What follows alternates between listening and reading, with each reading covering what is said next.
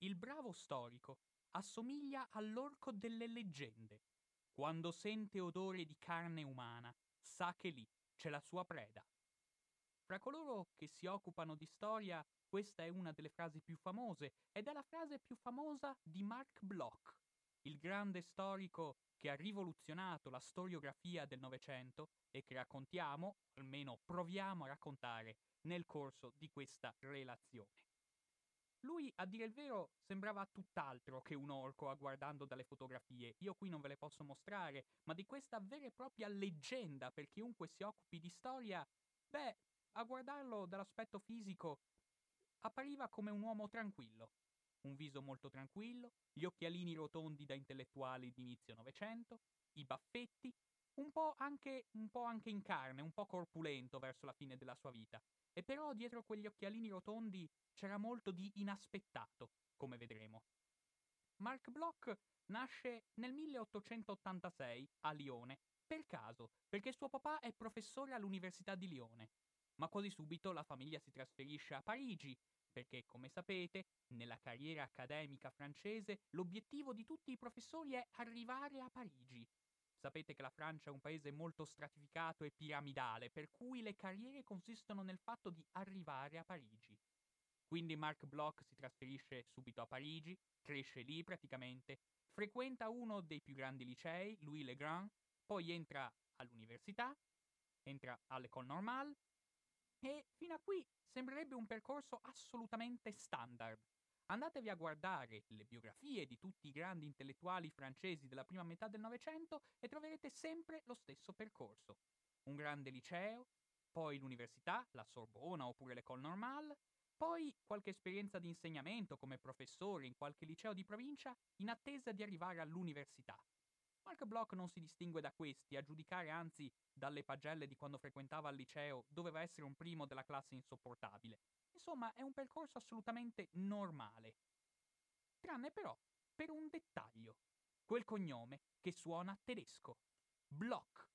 I Bloch sono ebrei alsaziani e quando nel 1870, sapete, la guerra franco-prussiana, nasce il Reich tedesco e i tedeschi si impadroniscono dell'Alsazia e della Lorena, ai cittadini viene scelta l'opzione di restare lì e diventare sudditi tedeschi, oppure di emigrare in Francia. Il papà di Marc Bloch è una di quella minoranza di alsaziani che decide che loro sono francesi e quindi si trasferiscono in Francia. Sono francesi al 100%. Sono ebrei, ma l'antenato di cui Marc Bloch va più fiero ha combattuto per la rivoluzione francese al tempo dell'assedio di Magonza nel 1793. Sono francesi al 100% e per molti anni, agli occhi di Marc Bloch, il fatto di essere ebreo sarà solo un cognome, nient'altro. Beh, vi do anche un dettaglio, sì, è una stupidaggine, ma ve la racconto lo stesso, molto eloquente. È successo qualche anno fa, dove all'interno di un liceo di provincia intitolato a Marc Bloch, un liceo francese ovviamente, i ragazzi hanno pubblicato su internet qualche informazione in cui si sono sforzati di dire qualcosa su questo grand'uomo a cui è intitolata la loro scuola e hanno scritto, certo, questa provenienza da questo mondo ebraico con questa sua grande tradizione culturale, la provenienza da questo mondo ebraico col suo attaccamento alla famiglia e alla memoria familiare, chissà come ha influenzato Marc Bloch. Uno dei figli di Marc Bloch, Etienne, che si è impegnato più di tutti per tenere viva la memoria del padre, ha costruito un sito, pubblicato documenti e così via, di questa cosa scritta dai ragazzini del liceo francese ha detto scemenze.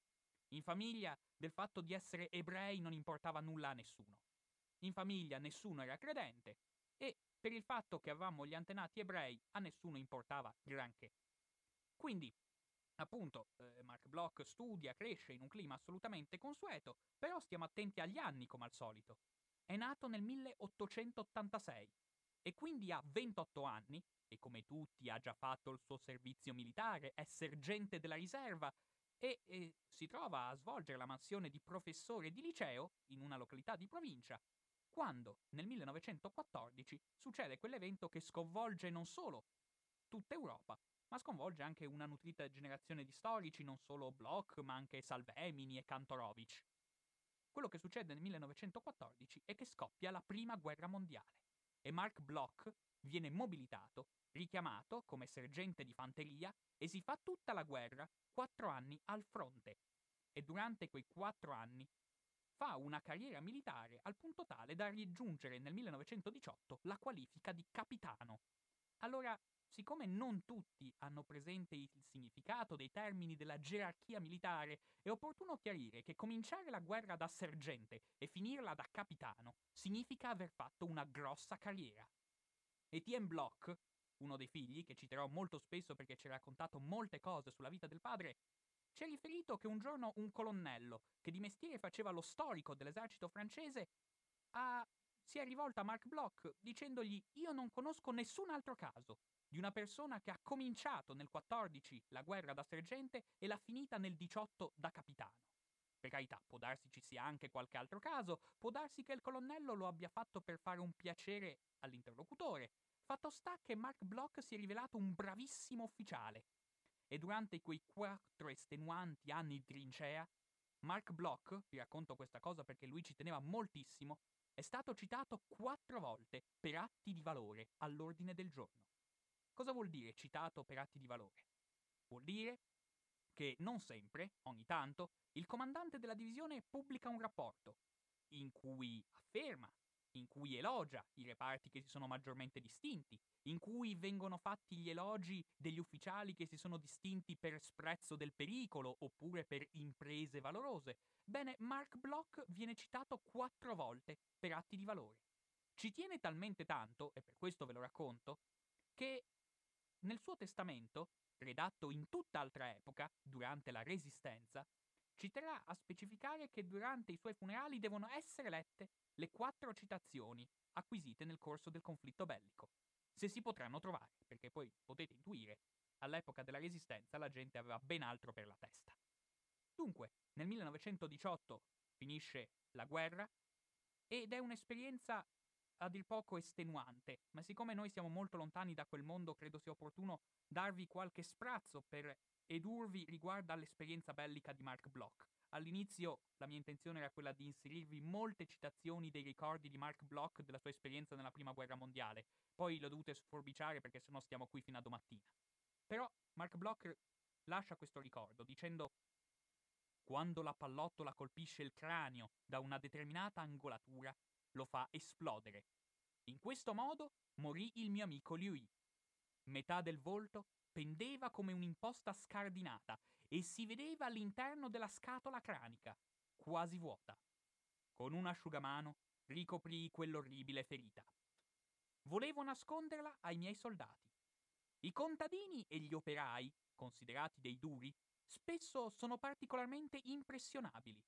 Da parte mia, sopporto senza troppa difficoltà gli spettacoli cruenti». Dunque, fatta questa esperienza, nel 1918 il capitano Bloch viene smobilitato, e però proviamo a immaginarci che cosa si porta dietro dalla guerra. Beh, anzitutto dal punto di vista fisico si riporta una salute compromessa. È stato ferito 2 volte, vabbè, abbastanza leggermente. Dopo 5 mesi in trincea si è preso il tifo, è andato in ospedale, ha rischiato di morire di tifo, poi è ritornato in trincea e si porta dietro, purtroppo dalla guerra, un'artrite alle mani che gli dà molta difficoltà nel fare la cosa più importante del suo mestiere, cioè scrivere. Tenete conto che quella è un'epoca in cui si scrive ancora tutto a mano, e un'epoca in realtà questo avveniva fino a pochi anni fa prima che arrivasse il computer, e alla quell'epoca si scrive tutto a mano, poi sì, si fa una stesura grazie alla macchina da scrivere, però la prima stesura la si fa a mano, e Marc Bloch si riporterà dietro per tutta la vita un'artrite molto dolorosa, trascinata dall'epoca delle trincee nelle Fiandre. Ma questo è il meno. Il fatto vero è che Marc Bloch, durante la guerra, si è guardato intorno, ha iniziato a osservare ed è arrivato a certe conclusioni che sono di grande importanza per il suo mestiere di storico. Per esempio, si è accorto che cosa fragile è la memoria umana. Lui, come anche Salvemini, di cui sapete tutti, dopo 2 settimane in trincea già voleva scrivere un libro, tanta era l'importanza di ciò che stava vedendo, ma anche Bloch scrive mentre si trova sotto le armi. Però si accorge fin da subito che la memoria non lo aiuta granché. Per esempio si accorge che certi eventi, anche importanti, per esempio la prima volta che siamo stati sotto il fuoco, sotto la mitraglia, abbiamo visto i primi morti, Bloch si accorge che di questi eventi non si ricorda mica completamente bene. I ricordi non sono vividi, o per meglio dire, certe immagini sì sono vivide, però montate a casaccio, quasi fossero fotogrammi di una pellicola montati senza sequenza, e alla luce di ciò Marc Bloch arriva a dire: ma allora che roba è la nostra memoria se neppure un evento così importante me la ricordo così bene? E nasce un problema che per lo storico è fondamentale, perché noi quando ricostruiamo un avvenimento, su cosa ci fondiamo spesso e volentieri? Ci fondiamo fin troppo spesso sui ricordi che la gente ha scritto, e dei ricordi Marc Bloch si accorge che non ci si può fidare. Non è solo perché una persona ti ha detto è successo questo, questo e quello. Spesso le testimonianze sono molto dettagliate nei particolari. C'era il sole. Marc Bloch, analizzando, parlando con i suoi soldati, scandagliando i loro ricordi, si rende conto di una cosa che all'inizio gli sembra pazzesca. Sono proprio i dettagli a nascondere le maggiori imprecisioni. Su 10 soldati, per esempio, la gran parte di loro è convinta che il giorno che si va a scandagliare era presente il sole, mentre Bloch sa che pioveva, e via così. E Marc Bloch, alla fine, giunge alla considerazione che lo storico, in fin dei conti, svolge una mansione che non è troppo diversa rispetto al giudice istruttore. Come il giudice istruttore, infatti, deve leggere le carte, interrogare i testimoni, e guai a lui se crede a tutte le cose che gli scrivono. La finalità, analogamente al giudice istruttore, e questo vale anche per lo storico, è ovviamente quella di ricostruire una verità, e ci si rende conto che le testimonianze a volte non sono lo strumento più efficace. Vi racconto anche questa cosa per farvi capire com'è facile fraintendersi fra esseri umani. Marc Bloch ha un amico carissimo, che è un altro grande storico francese, Lucien Febvre. Insieme fonderanno la celeberrima rivista Annales, di cui parleremo. A un certo punto Bloch scrive a Febvre in questa corrispondenza molto fitta, in cui spesso e volentieri questi due grandi storici litigano in maniera furibonda.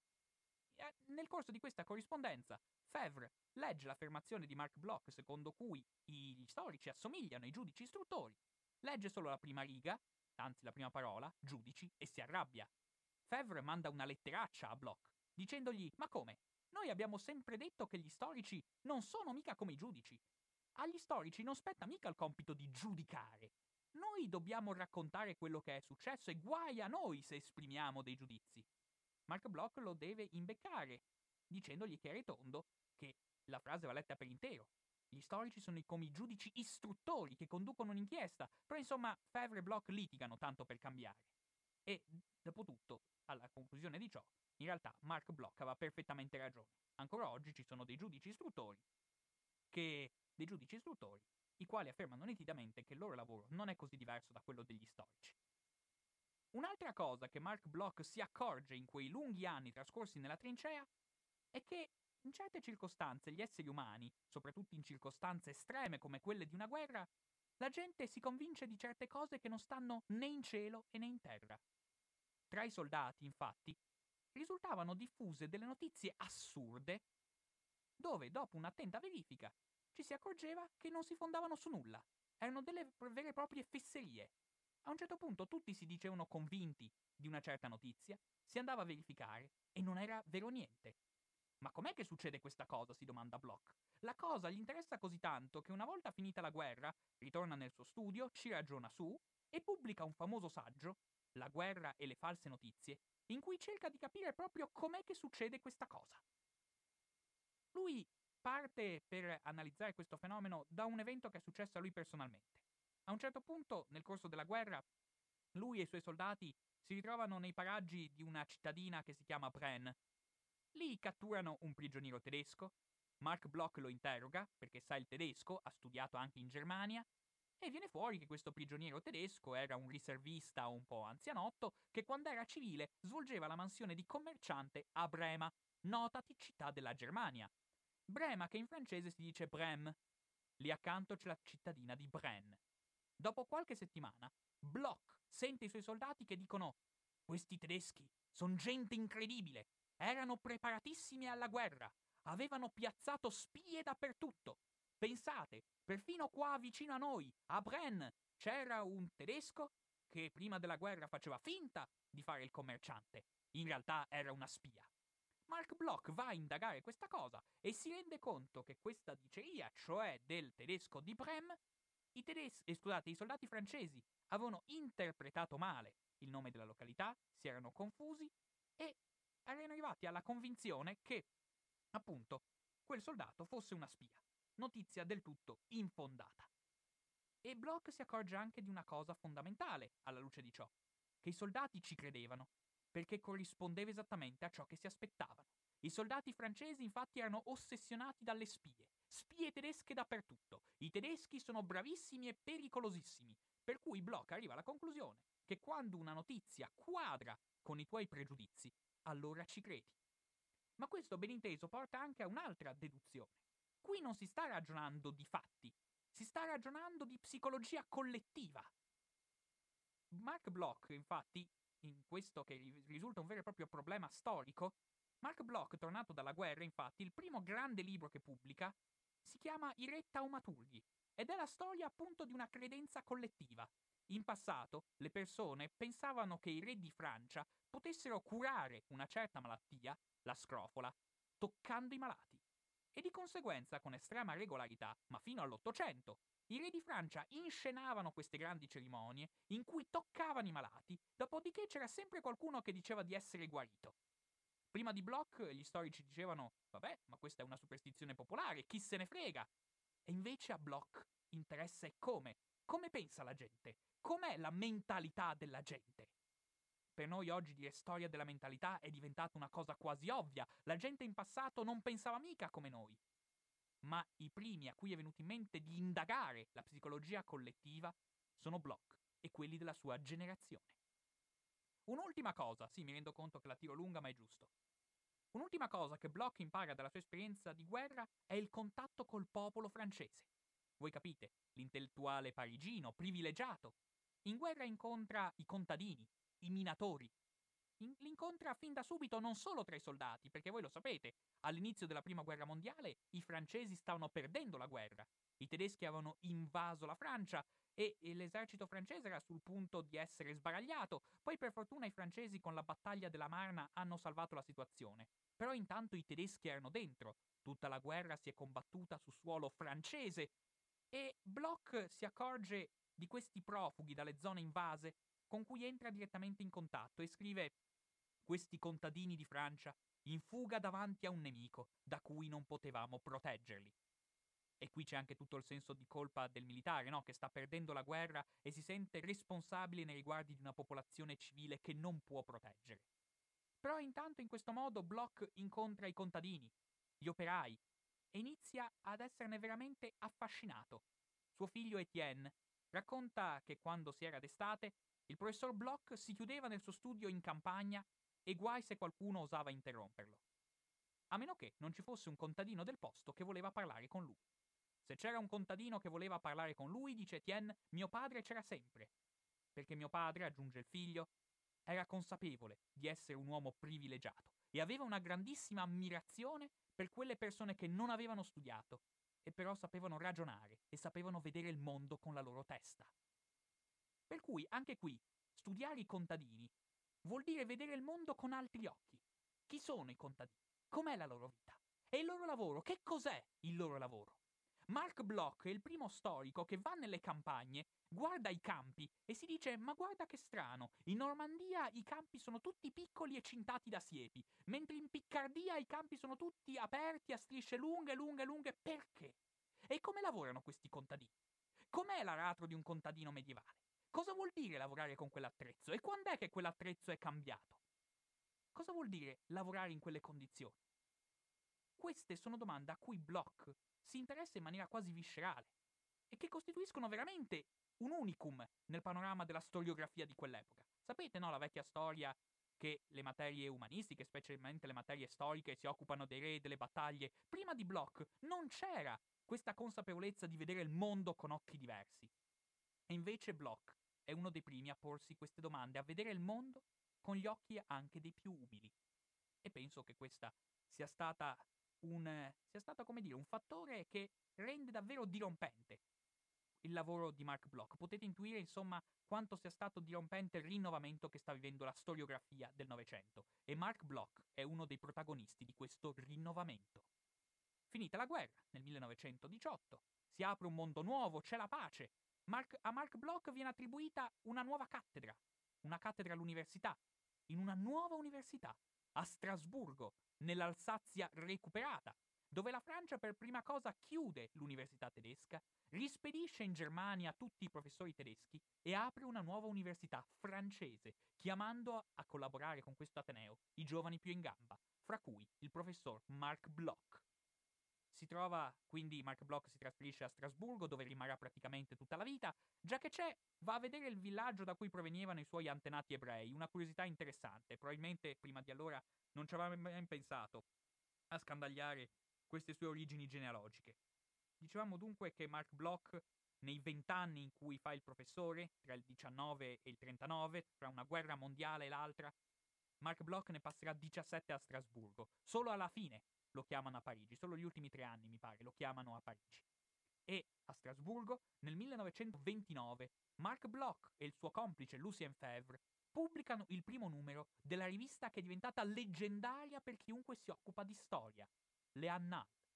Le Annales d'histoire économique et sociale la chiamano, dove il loro compito è pubblicare una rivista che esprima tutto quello che c'è di nuovo nella storiografia e a cui prima nessuno attribuiva importanza. La storia economica, per esempio, che vuol dire prezzi, moneta, lavoro. Oggi si parla di scuola delle Annales, è diventata una cosa quasi mitica. In realtà non era un gruppo di persone, in realtà era semplicemente una rivista che pubblicava di tutto e che chiedeva contributi a chiunque, purché ci fosse una visione nuova del mestiere di storico. Lo storico deve essere economista, appunto, perché deve sapere di prezzi, di moneta, di salario. Lo storico deve essere antropologo, perché deve conoscere le credenze, le false credenze, i miti, i riti. Deve essere sociologo lo storico, perché deve sapere come si comportano i diversi gruppi sociali. Deve saper distinguere un imprenditore da un operaio. E quindi, in questo rinnovamento si capisce, insomma, di come le discipline bisogna smettere di guardarle in maniera separata, bisogna cucirle. E bisogna anche far cadere molte barriere. Il Medioevo. Che cos'è questo Medioevo? Non ci siamo arrivati neanche adesso all'università. C'è il Medioevo, l'età moderna, l'età contemporanea, ma i Bloch e i Febvre sanno quanto c'è di falso in queste barriere. Sì, c'è questo rinnovamento della storiografia che, sì, sto raccontando troppo in fretta, ma per farvi capire cerco di andare, a campionatura. Da una lettera di Marc Bloch a Lucien Febvre del 1935, tanto per farvi capire cosa intendo quando dico che Marc Bloch, nel suo approccio storico, si pone delle domande che nessuno si era posto prima. Mi sto occupando di alimentazione. Ho solo paura che l'argomento mi appassioni troppo, perché è appassionante. Avete mai pensato al problema delle marmellate? Avete dei dati? Non penso alle confetture di lusso. Penso alle marmellate, che sono un rito borghese, e una parte importante dell'alimentazione invernale. All'epoca, considerate, tutti facevano le marmellate in casa. Ma marmellata vuol dire zucchero. Qui mi fermo un attimo per farvi capire qual è il ragionamento di Bloch. Da quand'è che c'è lo zucchero in casa della gente? Da quand'è che lo zucchero non costa nulla? Dall'800, quando hanno scoperto le barbabietole. Prima lo zucchero si importava dalle Indie, c'era solo lo zucchero di canna ed era costosissimo. Per cui sì, le nonne fanno la marmellata in casa, ma da quando? Le marmellate della nonna sì, ma della trisavola no, perché al tempo della trisavola non c'era lo zucchero in casa della gente. A voi potrà venire da dire che esagerava, ma ecco come conclude Bloch la sua lettera. Ecco una grande rivelazione, del tutto dimenticata dalle nostre povere storie di Francia, le quali si affannano a dire quando è morto Luigi XVI e quando è stato abolito l'editto di Nantes, ma quando i francesi hanno cominciato a farsi la marmellata in casa non lo dicono. E invece è importante anche quello. Ancora un esempio. Suo figlio Etienne ci dice: Marc Bloch adorava il cinema e non lo nascondeva, non se ne vergognava. Notate come cambiano i tempi. Una 50ina di anni fa gli intellettuali snobbavano la televisione. Adesso ovviamente la televisione viene studiata. Ai tempi di Bloch, negli anni 20 e 30, gli intellettuali snobbavano il cinema. Ma suo figlio Etienne ci dice: mio padre adorava il cinema, non lo nascondeva, non se ne vergognava, ma faceva ancora di peggio. Lettera di Marc Bloch a Lucien Febvre. Sogno di chiedere un articolo sul cinema. Per le Annales, capite? Per una rivista di storia. Non rida! Da notare, si sono dati del lei per tutta la vita, questi due collaboratori amici intimi. Non rida! Quel che penso è che il cinema è uno dei fenomeni più curiosi del nostro tempo. La nascita dell'industria, il passaggio da una scoperta scientifica a uno spettacolo industrializzato. Poi Marc Bloch prova a far riflettere il suo amico dicendo «Pensa a questa rivoluzione per cui tutti vanno al cinema». Negli anni 30 tutti andavano al cinema. Tutta gente che prima non andava mica a teatro, invece adesso vanno al cinema. Si tratta di una vera e propria rivoluzione, in cui nascono nuovi mestieri. E i soldi chi ce li mette? Selvaggina per noi, dice Bloch. Veramente. Ecco, non gli è ancora venuto in mente l'orco delle fiabe, ma ragiona già da cacciatore che va in giro a vedere cosa c'è da acchiappare. A noi interessa tutto. Adesso qui volevo fermarmi un attimo per riflettere sullo stile di vita di Marc Bloch in quei 20 anni in cui ha fatto il suo mestiere. Perché anche quello, uno stile di vita ormai scomparso, rappresenta una vera e propria pagina di storia anche quella, ed è selvaggina per noi, per l'appunto. Marc Bloch ha fatto il suo lavoro, cioè il professore universitario e lo studioso a tempo pieno, per 20 anni. 19, 39. 2 guerre mondiali. Sono pochi. Gli storici che vediamo in televisione solitamente hanno oltre 30 anni di esperienza nella docenza. Sono pochissimi, tutto sommato. Quindi Bloch, ragioniamo su questo, nel 19 ha preso la cattedra, ma oltre ad aver preso la cattedra si è sposato. Ha sposato una bella ragazza, anche lei originaria di una famiglia ebraica, Simone Vidal, più giovane di lui, ricchissima, cosa che non guasta, grande famiglia di pietrolieri, matrimonio felicissimo e fanno 6 figli. Matrimonio felicissimo, 6 figli, naturalmente, come dire, in questa famiglia ci sono soldi, è una famiglia dell'alta borghesia, adesso noi ci siamo dimenticati cosa voglia dire una famiglia dell'alta borghesia. Vuol dire 3 persone di servizio fisse in casa, la cuoca, la domestica e la babysitter. Vuol dire avere la macchina. Negli anni 30 Marc Bloch fa lunghi e frequenti viaggi in macchina, in Inghilterra e in Italia. Vuol dire la casa in campagna, fondamentale, in un mondo in cui tra la città e la campagna c'è un tale distacco. Un conto è vivere in città, poi quando vai in campagna ci vogliono 2 giorni per arrivarci anche solo con la macchina. E in questo posticino sperduto, dove lui c'ha la sua casa in mezzo ai campi, si fa mettere persino il telefono. Ed è il secondo telefono del paese. Il primo è al posto pubblico. Il telefono del professor Bloch nel paesino di Fougé ha il seguente numero, 2. La casa di campagna è fondamentale per lo stile di vita di un intellettuale di allora, perché vuol dire che passi tutta l'estate in campagna. I bambini giocano, la moglie prepara da mangiare e, ci dice suo figlio Etienne, dopo colazione, mio padre si chiudeva nel suo studio, sono i famosi momenti in cui non bisognava disturbarlo a meno che non ci fosse un contadino del posto che voleva parlare con lui, e rimaneva lì a studiare tutta la mattina.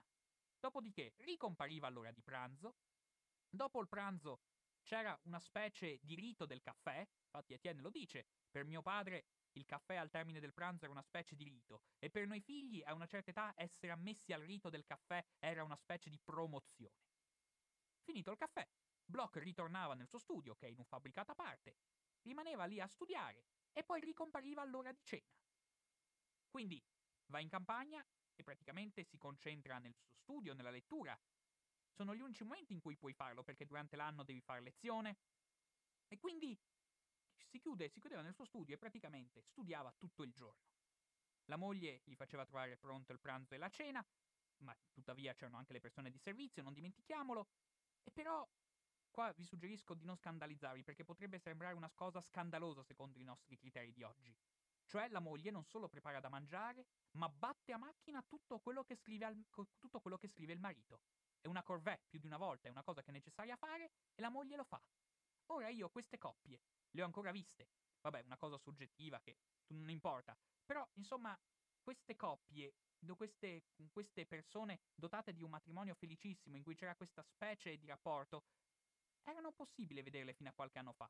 I miei storici, anche i miei maestri di storia, molti che sono nati nel 14, nel 15 e sono morti all'inizio del 2000, erano abbastanza frequenti queste coppie, dove c'era il marito studioso e la moglie che correggeva le bozze insieme a lui, batteva a macchina tutto quello che interessava al marito, sapeva tutto quello che il marito leggeva e il marito sarebbe stato totalmente perduto senza la moglie. E in questi matrimoni, che erano felicissimi e che possono sembrare però squilibrati secondo i nostri criteri di oggi, però erano matrimoni saldissimi, con una dipendenza reciproca, un amore reciproco.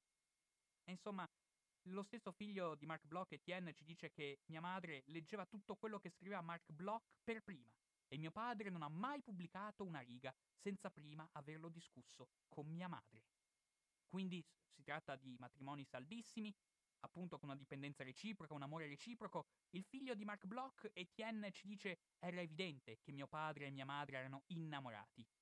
Non ho mai saputo quanto, fino a dopo la guerra, quando va a scandagliare in mezzo alle carte del padre e si accorge che il padre, negli anni bui, che fra poco conteremo, della clandestinità e della resistenza, scrive poesie d'amore dedicate alla moglie, in cui le ricorda la prima notte in cui al buio hanno fatto l'amore. Oppure anche le dice: scusami se questa nostra giornata insieme finirà prima della sera, perché da come si stanno mettendo le cose rischia di finire prima del tempo. Ai figli naturalmente non si dice nulla. Etienne dice: mio padre era severissimo. Non immaginavamo assolutamente nulla della sua interiorità. Allora si usava così. Poi ci sono anche altre cose, perché quando, ci arriveremo a breve, Marc Bloch parte per una seconda guerra, viene mobilitato per una seconda guerra, i figli, che sono ormai già grandicelli, vanno ad aprire di nascosto il famoso armadio chiuso a chiave nella biblioteca del padre. Etienne Bloch ci ricorda, con un certo divertimento e anche con un pizzico di fierezza, era come il famoso enfer, il famoso inferno della Bibliothèque Nationale a Parigi, cioè il reparto dei libri erotici. Mio padre era un grande lettore di libri erotici. Noi figli mai e poi mai avremmo potuto immaginarlo, ma mentre papà è in guerra si scoprono anche questi altari. Un'ultima cosa che il figlio Etienne ricorda dello stile di vita di suo padre. Ricordate, no? Si chiude nel suo studio e non bisognava disturbarlo. Mio padre, dice Etienne, aveva l'ansia di non perdere tempo. Veramente era convinto che una persona deve lavorare, non può permettersi di fermarsi. A volte esagerava anche. Noi ragazzi ascoltavamo le canzonette alla radio. Mio padre si scocciava. Non bisogna perdere tempo a sentire questa robaccia. Giocare a carte. Giammai. In compenso leggeva libri gialli. Agatha Christie, all'epoca giovane in piena attività. Li leggeva in inglese. E così diceva a se stesso che in fondo era per uno scopo utile, così migliorava il suo inglese, imparava a conoscere l'Inghilterra. Di fatto, ci dice Etienne, mio padre adorava i gialli.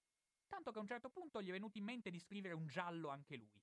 Cosa daremmo noi, almeno noi che ci occupiamo di storia, per leggere uno giallo scritto da Marc Bloch? Non farei in tempo a finirlo, però fra le sue carte sono stati ritrovati tutti i progetti, la trama, i personaggi. Però anche qui, come vedete, c'è qualcosa che non stupisce. Perché alla fine un giallo significa la storia di come si scopre la verità. Alla fine arrivi sempre a quello, scoprire la verità. Dunque, da quello che vi ho descritto finora, sembra che va tutto bene. 20 anni di vita matrimoniale felice, 6 figli, grande produttività, viene rivoluzionata la storiografia mondiale, benissimo. Ma sono gli anni '20 e poi soprattutto gli anni '30. E nessun europeo può vivere la sua vita, specialmente un intellettuale che sa cosa sta succedendo al mondo, senza sentire che sta salendo qualche cosa di molto brutto e senza un senso di angoscia crescente per quello che si vede avvicinare. Marc Bloch se ne accorge per prima cosa quando si rende conto che il suo cognome, dopo tutto, vuol dire qualche cosa. Se ne accorge lentamente. Qui devo entrare un attimo nel dettaglio per farvi capire. Bloch è a Strasburgo. Dopo un po' si scoccia. Un professore francese, per ritenere riuscita la sua carriera, deve andare a Parigi, per cui comincia a mobilitarsi per ottenere il trasferimento a Parigi, ed è molto ambizioso Marc Bloch. Il meglio che c'è a Parigi non è la Sorbona, è il Collège de France. Il Collège è un'istituzione meravigliosa dove una 50ina di studiosi di ogni disciplina sono pagati profumatamente per studiare sostanzialmente quello che vogliono, con l'unico obbligo, una volta alla settimana, di condurre una conferenza per il grande pubblico. Non lezioni universitarie, specialistiche, ma una conferenza per il grande pubblico come questa, dove chiunque, sostanzialmente, chiunque sta a Parigi, può andare nella sala del collège, sedersi e ascoltare i più grandi intellettuali di Francia che gli parlano sostanzialmente delle proprie cose. Bloch vorrebbe andare al collège. Il suo amico Lucien Febvre ci è riuscito. Quindi, insomma, si dà da fare, cerca di trovare le entrature possibili, fa tutte le sue telefonate, muove le sue amicizie, insomma, tutta cosa che è abbastanza normale nell'ambito della docenza universitaria. E però, Tenete conto che il college è un'istituzione che si gestisce da sola per cooptazione, cioè quando muore uno i sopravvissuti si riuniscono e votano chi chiamare. Marc Bloch quindi, con tutta la sua trafila di entrature anche estenuanti, ci prova una volta, si candida ripetutamente, ci prova anche una seconda volta, una terza volta, e ogni volta viene rifiutato. E ogni volta c'è sempre qualcuno che gli dice «Ma sa, professor Bloch, è per via del suo cognome. Ci sono già troppi ebrei nel college». Qualcuno dice che sono troppi e che non bisogna chiamarne altri. E Marc Bloch, forse per la prima volta in vita sua, si rende conto che sì, è vero, io sono ebreo. Fa questa scoperta a cui lui non aveva mai pensato. Sono ebreo, dunque, cosa posso farci? Da una lettera di Marc Bloch a Lucien Febvre. Tenete conto che, quindi, Marc Bloch è costretto a rimanere a Strasburgo, il suo amico Febvre è a Parigi, c'è questa fitta corrispondenza per nostra fortuna, perché così si scrivono e a noi sono rimaste le lettere. A un certo punto Bloch scrive «Sono ebreo». Se non per la religione, che non pratico, come non ne pratico nessuna, almeno per nascita. Non ne traggo né orgoglio né vergogna, perché sono, spero, abbastanza buono storico da sapere che le predisposizioni razziali sono un mito. Oggi, con la scienza di oggi, abbiamo appurato la cosa anche dal punto di vista clinico. Non rivendico mai la mia origine, tranne quando mi trovo davanti a un antisemita. Quindi, in mezzo a questa preoccupazione crescente legata al fatto di un antisemitismo che in Francia sta ritornando e anzi si va amplificando di giorno in giorno, Marc Bloch dice «Sì, effettivamente, quando mi trovo davanti a un antisemita, e ce ne sono sempre di più nella Francia di quegli anni, allora effettivamente divento ebreo». Ma non è solo l'antisemitismo, che nella Francia di quegli anni potrebbe apparire un problema privato. Il problema è «Regge questa democrazia o verrà la dittatura?». In Italia c'è già la dittatura. Bloch a un certo punto scrive «Andando avanti di questo passo mi faranno finire come Matteotti». E non è molto bello vedere che l'Italia offriva questo tipo di esempio a chi la guardava dalla Francia. E poi nel 1933 la dittatura arriva anche in Germania e Strasburgo è lì, dall'altra parte del Reno. Praticamente il buon Marc Bloch vive sul confine e dall'altra parte sfilano le camicie brune.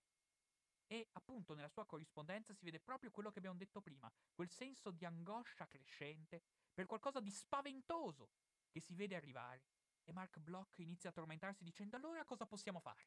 Cosa possiamo farci?» A un certo punto scrive «Vuoi un segno dei tempi? Il mio ultimo figlio, Jean-Paul, 6 anni, lo vedo che gioca con i soldatini, francesi e tedeschi, e naturalmente fanno la guerra. Poi Jean-Paul ne alza una e dice «Papà, guarda qui, Hitler!» Perfino i bambini di 6 anni sanno che c'è Hitler e che verrà la guerra fra la Francia e la Germania prima o poi. Il clima in Francia in quegli anni è pesantissimo. Nel 1934 ci sono grandi manifestazioni di piazza della destra che rovesciano il governo e molti temono di essere a un passo dalla marcia su Roma, dalla marcia su Parigi, dal colpo di stato fascista. Febvre, in una lettera di quei giorni, scrive «Nei licei si compra una pistola per 10 franchi». E in questo clima come reagisce Marc Bloch? Come reagiscono i suoi collaboratori? Come reagisce il suo gruppo? E soprattutto, che idee politiche ha Marc Bloch? Suo figlio Etienne, provate a immaginare. Secondo voi ne parlava ai figli? Non ne parlava per niente. Etienne Bloch dice «Non so quali idee politiche avesse mio padre. Credo di poter dire che era un uomo di sinistra, ma era altrettanto un uomo d'ordine».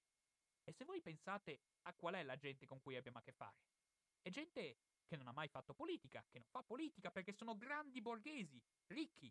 Il loro ceto è tutto di destra. Anche il cognato ebreo, che magari finirà ad Auschwitz, ma lui in quel momento non ci pensa mica al fatto che è un ebreo. È un petroliere, un grande industriale, agiato. Nel loro mondo sono tutti di destra. Però questi sono storici. E gli storici hanno troppa curiosità, hanno troppa volontà di scoprire la verità, hanno troppa paura di cedere alla propaganda, anzi, hanno orrore della propaganda. Vi faccio questa piccola anticipazione. Quando scoppia la Seconda Guerra Mondiale, e Marc Bloch viene richiamato, c'è l'ipotesi che lo mandino all'ufficio propaganda dell'esercito, lì ci starebbe benissimo.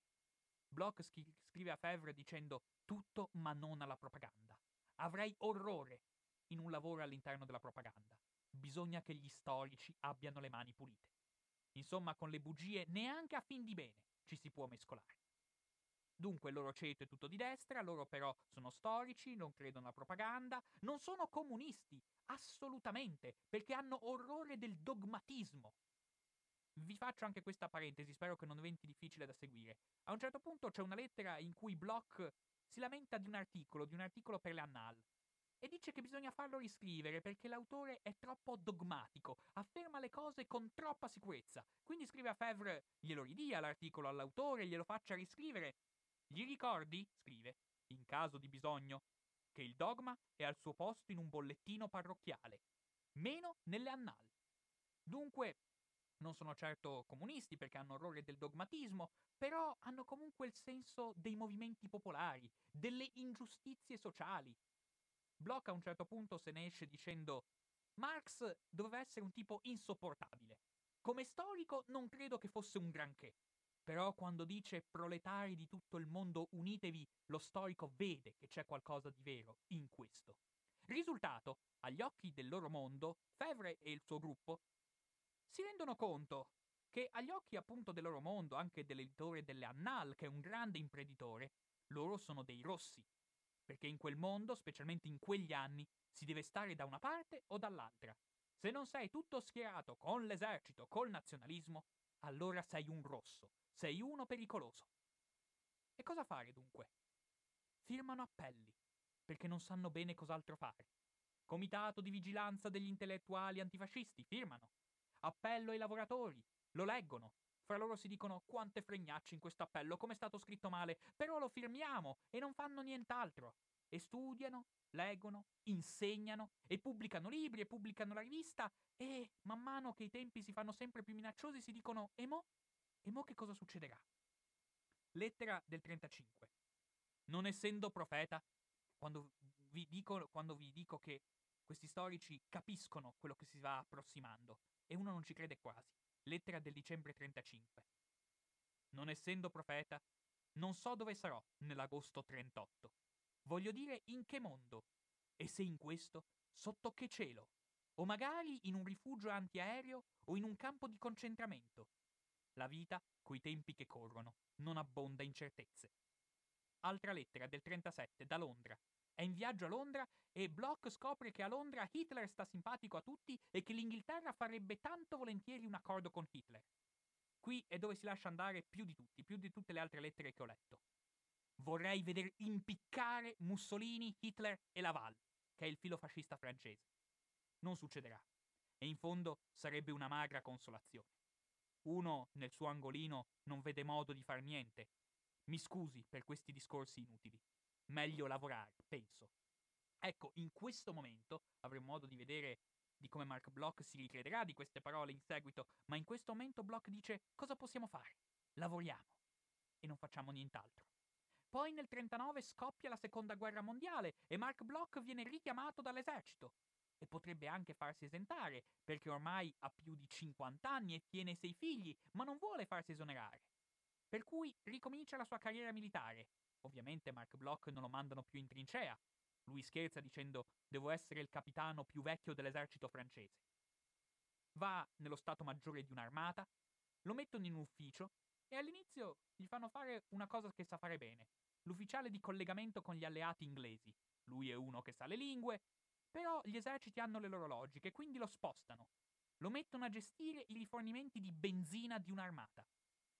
Gestire i rifornimenti di benzina di un'armata vuol dire che tu sei l'uomo che deve garantire che alcune migliaia di carri armati e di camion vengano riforniti di benzina, sappiano che la benzina per i loro rifornimenti si trova in un determinato deposito situato in un certo posto e tu gli hai rifornito il buono con la garanzia che la benzina la trovano. Nel frattempo ti arriva altra benzina. Marc Bloch all'inizio dice «Oddio, speriamo che Hitler non attacchi subito, altrimenti...»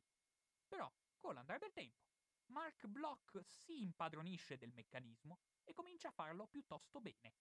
Ci si accorge di una cosa che in qualche modo già si intuiva, cioè che Marc Bloch in guerra si trova nel suo elemento e tutto quello che comincia a fare lo fa bene. Quindi, mentre Marc Bloch si trova a gestire la sua benzina, passano i mesi. Ormai siamo al 40, mi seguite sempre, no? E qui vi devo ricordare l'inizio della Seconda Guerra Mondiale sul fronte occidentale. Cosa è successo in breve? Ricordate, no? La Troll du Guerre, la guerra assurda, la finta guerra. Cosa è successo in poche parole? Hitler ha attaccato la Polonia, questo lo sappiamo tutti, se l'è mangiata. La Francia e l'Inghilterra gli hanno dichiarato guerra per difendere la Polonia, però non hanno osato attaccare. E neanche Hitler ha attaccato.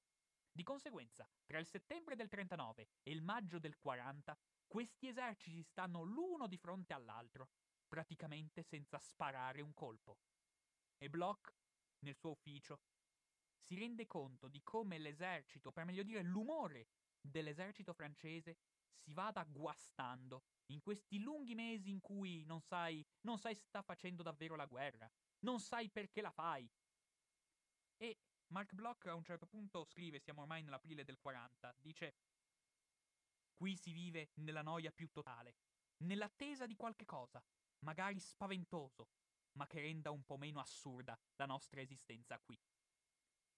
Dopodiché, il 10 maggio del 1940, i tedeschi attaccano e nel giro di pochi giorni sbaragliano l'esercito francese, sfondano il fronte e invadono la Francia. Gran parte dell'esercito francese si trova circondato, compresa l'armata di Bloch, dove Bloch è, come dice lui, il gran capo della benzina.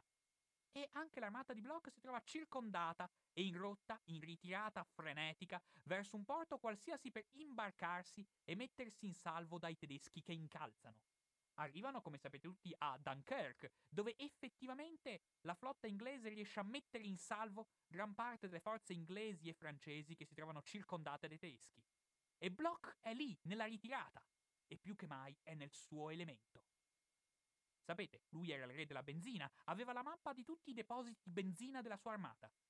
Nel corso di questa ritirata frenetica, il suo compito è, con ordini o senza ordini, bruciare tutto. Da Mons a Lille ho fatto bruciare a tutti gli incroci della ritirata migliaia di ettolitri di benzina. Ho appiccato più incendi di quelli che può aver appiccato Attila. Dunque, arriva alla spiaggia di Dunkerque, giunto a Dunkerque, e siccome è uno storico gli capita anche di fare degli incontri un po' strani, perché mentre è lì, in attesa di sapere se lui e la sua armata riusciranno a salvarsi, incontra un giovane ufficiale che gli dice: «Ma lei era un mio studente». «Certo, professor Bloch, ho appena letto il suo libro sulla società feudale, che capolavoro!» E si mettono lì a parlare di queste cose con gli Stucker che vengono giù. Un ufficiale di mestiere, un suo collega, gli dice una cosa che a Bloch fa un piacere enorme. Gli dice: «Io sono fortemente convinto del fatto che ci sono molti militari di professione che non sono dei guerrieri, e invece ci sono dei civili che per natura sono dei guerrieri. Prima del 10 maggio, il giorno dell'attacco tedesco, non l'avrei mai immaginato, ma lei è un guerriero». Ecco, Bloch sentirsi dire questa cosa non è che la guerra gli piaccia, però l'avventura gli piace. E di avventure ne ha finché si vuole. Si imbarca a Dunkerque, lo portano in Inghilterra. Sarebbe salvo, in teoria. Ma il comando francese non ha mica capito che la guerra è perduta. Per cui l'intera armata di Bloch trasferita in Inghilterra viene reimbarcata il giorno dopo e rispedita in Francia, un po' più lontano, in Normandia, con l'idea di rimettere in piedi l'armata e proseguire la guerra. Per cui la sera stessa Bloch viene reimbarcato e la mattina dopo sbarca di nuovo in Francia con la sua armata col compito di fare la guerra. I tedeschi nel frattempo avanzano sempre di più. Bloch dice: «Ogni giorno ci spostavamo indietro di 20 chilometri. Non abbiamo mica capito che dovevamo spostarci indietro di 200 chilometri, non avevamo capito niente», dice Bloch. Poi un bel giorno, nella cittadina di Rennes, Marc Bloch esce dal suo ufficio, attraversa la strada, sente un rumore, si gira e vede la colonna tedesca che attraversa la strada. La colonna corazzata tedesca che ha preso possesso della città. A quel punto Bloch si guarda intorno, passa da un conoscente, si fa dare abiti civili, giacca e cravatta, i pantaloni dell'uniforme si confondevano, si fa dare giacca e cravatta, smette l'uniforme, poi va all'albergo e si fa dare una stanza a nome del professor Bloch di Parigi. «I tedeschi non mi hanno mai cercato», dice.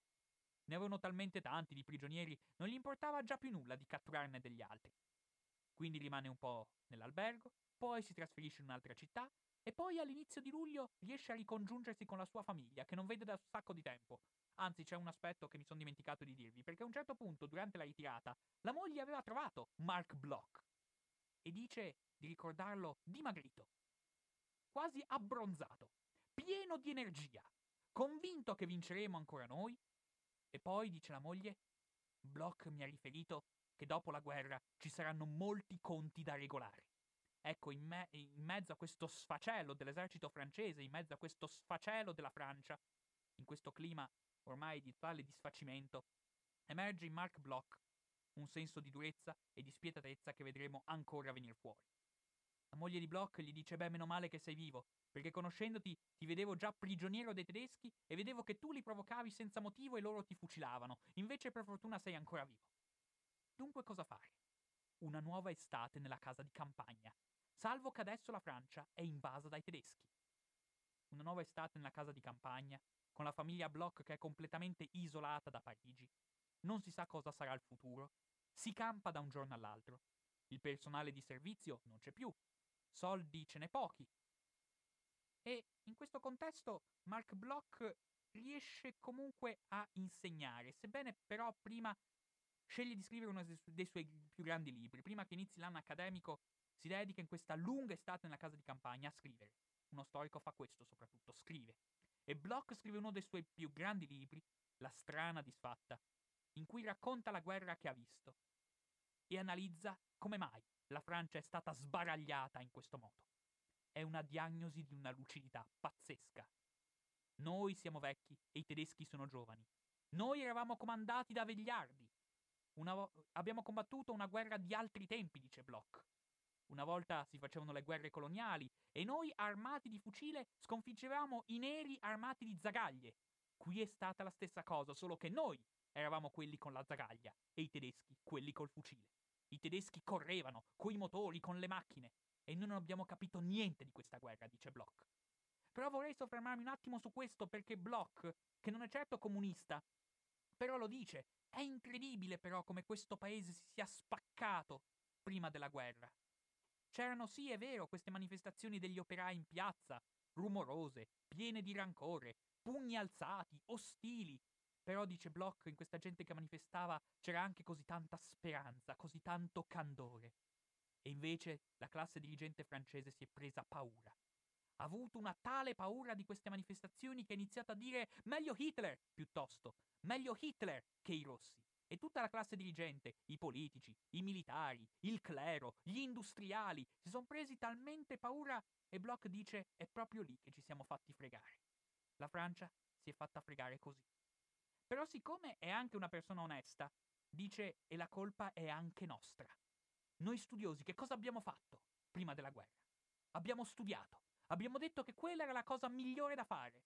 Avevamo talmente voglia di studiare dopo la guerra, 4 anni in trincea, c'erano mancati così tanto i nostri libri che abbiamo pensato che studiare era la nostra cosa migliore. Fa condurre la nostra attività, appunto, con i nostri libri, le nostre riviste e, dice Bloch con grande rammarico, non abbiamo osato essere la voce che grida nel deserto. Che all'inizio è nel deserto, magari dopo no, e che comunque avrà gridato la sua fede. Noi ci siamo chiusi nei nostri studi. Che possano i giovani perdonarci il sangue che abbiamo sulle mani. E poi, dice Bloch, in particolare noi storici non abbiamo capito nulla, perché eravamo talmente persuasi del fatto che la storia la fanno le masse, le grandi forze sotterranee, l'individuo che cosa più può fare. E invece, pensare questo significava non aver capito la storia. Non solo il nostro dovere di cittadini abbiamo capito, ma neanche la storia abbiamo capito. Perché gli individui possono fare anche la storia. Devono starci dentro. Poi, a furia di ragionare su queste cose, in una lettera a Febvre dice «Beh, senti, sai che c'è? È meglio non avere rimpianti, perché in fin dei conti, a ben pensarci, noi avremmo avuto delle strane vite. E noi, che siamo degli storici, nella nostra vita avremmo avuto anche altre esperienze oltre alla ricerca d'archivio». Ma Bloch non sa ancora quali altre esperienze sta per fare. Io adesso non ho più tanto tempo a disposizione, però una decina di minuti li devo dedicare assolutamente a questo, perché Bloch a un certo punto passa in clandestinità. Tenete conto che Bloch è ebreo, in una Francia occupata dai tedeschi, e per qualche anno riesce ancora a insegnare, perché in fin dei conti è vero, lui a Parigi non può tornare, perché in Francia, la Francia parigina, la regione parigina, è occupata dai tedeschi, lui si trova nella Francia di Vichy, che non è occupata tecnicamente, però spedito in una piccola università di provincia. A Parigi ovviamente non può tornare per queste ragioni, perché lì ci sono i tedeschi, la sua casa confiscata, ci vanno ad abitare degli ufficiali tedeschi, la sua enorme biblioteca messa in scatoloni e sparisce in Germania. La ritroveranno in parte i figli dopo la guerra a Mosca, dove i russi dalla Germania se l'erano portata via. E però, appunto, Bloch vive, continua a insegnare in un clima di antisemitismo crescente e poi succede che anche la Francia di Vichy viene occupata dai tedeschi. E a quel punto i dirigenti locali della sua università gli dicono: ma tu che sei ebreo, è meglio che ti nascondi. Cosa fare dunque? La famiglia nella casa di campagna. I 2 figli maggiori li fa espatriare in Spagna, da cui spera che poi riescano a raggiungere De Gaulle e le forze della Francia libera in Africa. Suo figlio Etienne lo ricorda così, dicendo: l'ultima volta che l'ho visto era il 18 dicembre 1942. Lo ricordo male. A Bloch sarebbe piaciuta questa cosa, i ricordi, no? Lo ricordo male, ho questo ricordo vago di mio padre che scendeva nella grande scalinata della stazione di Trapignan, dove ci aveva accompagnato per farci attendere il treno che ci avrebbe portati in Spagna. Dunque, sistemati i 2 figli maggiori, Bloch si reca nella città più vicina, che è Lione.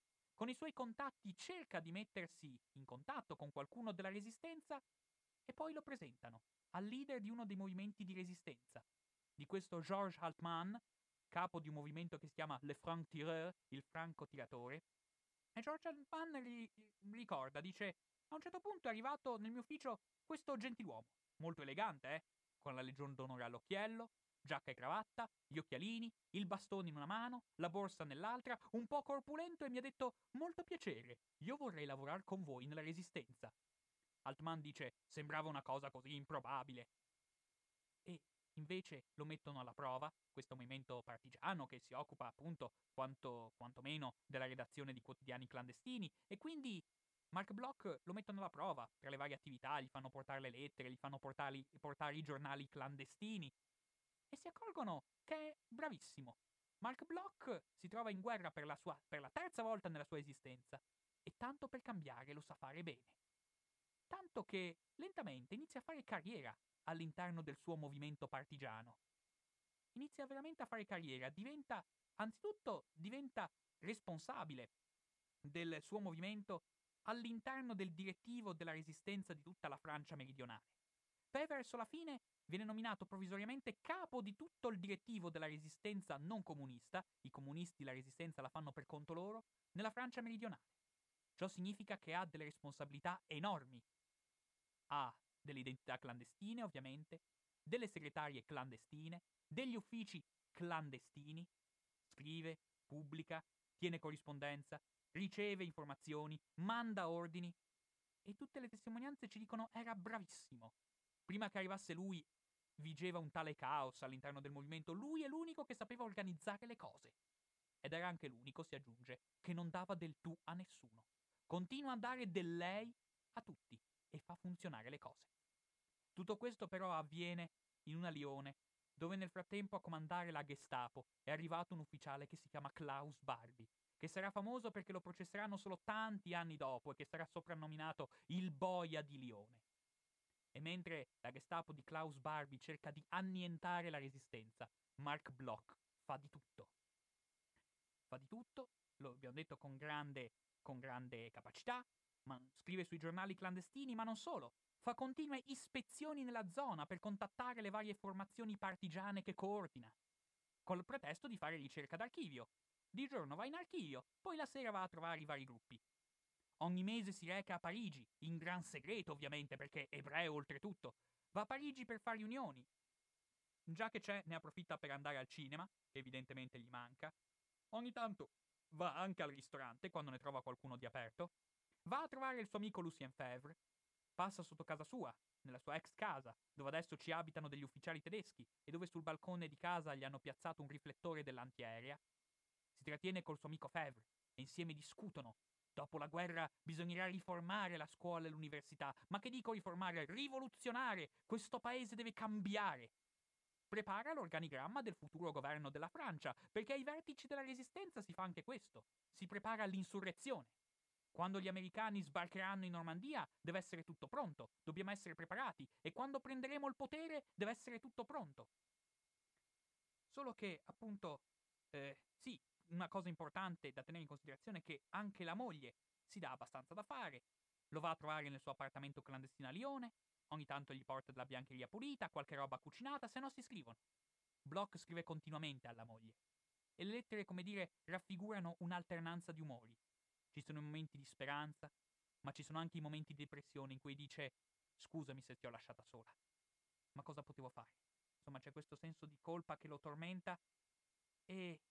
Però, nel frattempo passano i mesi e Klaus Barbie si è rivelato un ufficiale che sa fare davvero bene il suo mestiere. Marc Bloch, che è uno storico non per niente, sa che ormai sta diventando una questione di probabilità. Ogni giorno che passa è più probabile che mi arrestino. A un certo punto al suo amico Lucien Febvre confida «Ogni tanto ho delle premonizioni di una morte orribile». L'ultima lettera alla moglie la scrive la mattina dell'8 marzo 1944. Le dice, lo so che ci sono tante decisioni da prendere, scusami davvero se ti ho lasciata sola. Perché è vero, i due figli grandi sono partiti per la Spagna, ormai stanno raggiungendo De Gaulle. Però anche il terzo figlio ormai è diventato maggiorenne e vuole andare coi partigiani anche lui e bisogna decidere cosa fargli fare. E Bloch dice, sì, lo so, scusami se non sono lì presente a prendermi cura della mia famiglia. Questo lo scrive la mattina dell'8 marzo. Poi esce di casa e un attimo dopo una macchina della Gestapo si ferma davanti al portone di casa.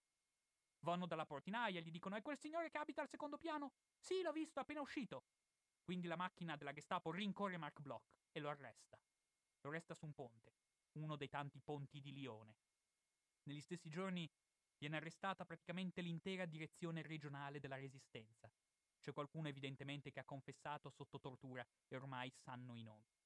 Io qui volevo soffermarmi su una cosa che ho trovato davvero incredibile perché preparando questa relazione ho scoperto veramente tante cose e una cosa che veramente non immaginavo e mi ha molto stupito è il fatto che non immaginavo che per le autorità naziste l'arresto di Marc Bloch fosse stata una cosa così importante. E invece, per esempio, la stampa di Vichy annuncia l'arresto di Marc Bloch dicendo «La resistenza a Lione è distrutta. Il capo dei terroristi era un ebreo». Marc Bloch aveva assunto come pseudonimo Narbonne, che è una città francese del sud, e la stampa di Vichy annuncia che la resistenza a Lione aveva come capo un ebreo che aveva assunto come nome di battaglia una città francese del sud. Persino in Germania ci si occupa dell'arresto di Bloch. Perfino le massime autorità naziste, tant'è vero che il quotidiano del partito nazista, il Völkischer Beobachter, annuncia un ebreo dirigeva i terroristi in Francia. L'ambasciatore tedesco a Vichy, Abetz, scrive al Ministero degli Esteri a Berlino comunicando «Il capo della direzione del movimento di resistenza a Lione era un ebreo francese chiamato Bloch». Ecco, io onestamente non immaginavo che ai massimi vertici dello Stato nazista la cattura di Marc Bloch fosse stata celebrata come un grande successo. E poi cosa succede? Che Marc Bloch viene portato al quartiere generale della Gestapo, a casa di Klaus Barbie, e quello che avviene a Bloch noi lo sappiamo dal diario di un capo della Resistenza che era rimasto libero e che nel frattempo annotava le cose di cui veniva a sapere. 14 marzo. Lo storico Marc Bloch è stato arrestato a Lione. 20 marzo. Marc Bloch è stato visto in un corridoio, il viso tumefatto e insanguinato. Qualche tempo dopo, a Lione, Marc Bloch è stato torturato, immersioni nell'acqua gelida, bruciature della pianta dei piedi, 3 costole rotte. È appena uscito da una broncopolmonite. Perché con le immersioni nell'acqua gelida ti prendi una broncopolmonite, dopodiché la Gestapo ti cura perché ha bisogno di interrogarti ancora. È chiuso nella prigione di Montluc a Lione insieme a centinaia di altri resistenti catturati. Poi, il 6 giugno del 44, gli americani e gli inglesi sbarcano in Normandia. È probabilmente l'ultima notizia che Bloch ha fatto in tempo a sapere su come stava andando la guerra. Una volta sbarcati gli alleati, i tedeschi si preparano a evacuare la Francia. E per evacuare la Francia non vogliono lasciarsi dietro nessuno. E quindi cominciano a fucilare sistematicamente i prigionieri di Montluc. Un giorno 20, un giorno 50. Fra giugno e settembre vengono fucilati complessivamente 713 prigionieri di quella prigione. Marc Bloch è fra i primi, il 16 giugno. Quella sera ne fanno uscire un gruppo, ammanettato, lo caricano su camionette. Fanno andare le camionette a un'ora di distanza, in mezzo a un campo deserto. Dopodiché li fanno scendere a gruppetti. e li falciano a raffiche di mitra. Etienne Bloch, il figlio, che è uno anche molto polemico, dice anche questo. Si dice sempre che mio padre è stato fucilato. Che bell'eufemismo, fucilato, uno si immagina il plotone d'esecuzione. Ecco, mio padre è stato abbattuto in pieno campo, in mezzo alla notte, con raffiche di mitra. Ora, in questi casi, in queste fucilazioni collettive in mezzo al nulla, in piena notte, succedeva abbastanza spesso che qualcuno non moriva. Succedeva abbastanza spesso che qualcuno restava solo ferito dalle pallottole, in qualche modo riusciva a divincolarsi e riusciva a farla franca. Del gruppo delle persone che sono state fucilate insieme a Marc Bloch, 2 sono riusciti a salvarsi. Uno di questi non ricorda nulla. L'altro invece ha testimoniato. Uso questa parola non a caso. Ricordate cosa direbbe Bloch? Una testimonianza, certo, andiamoci piano.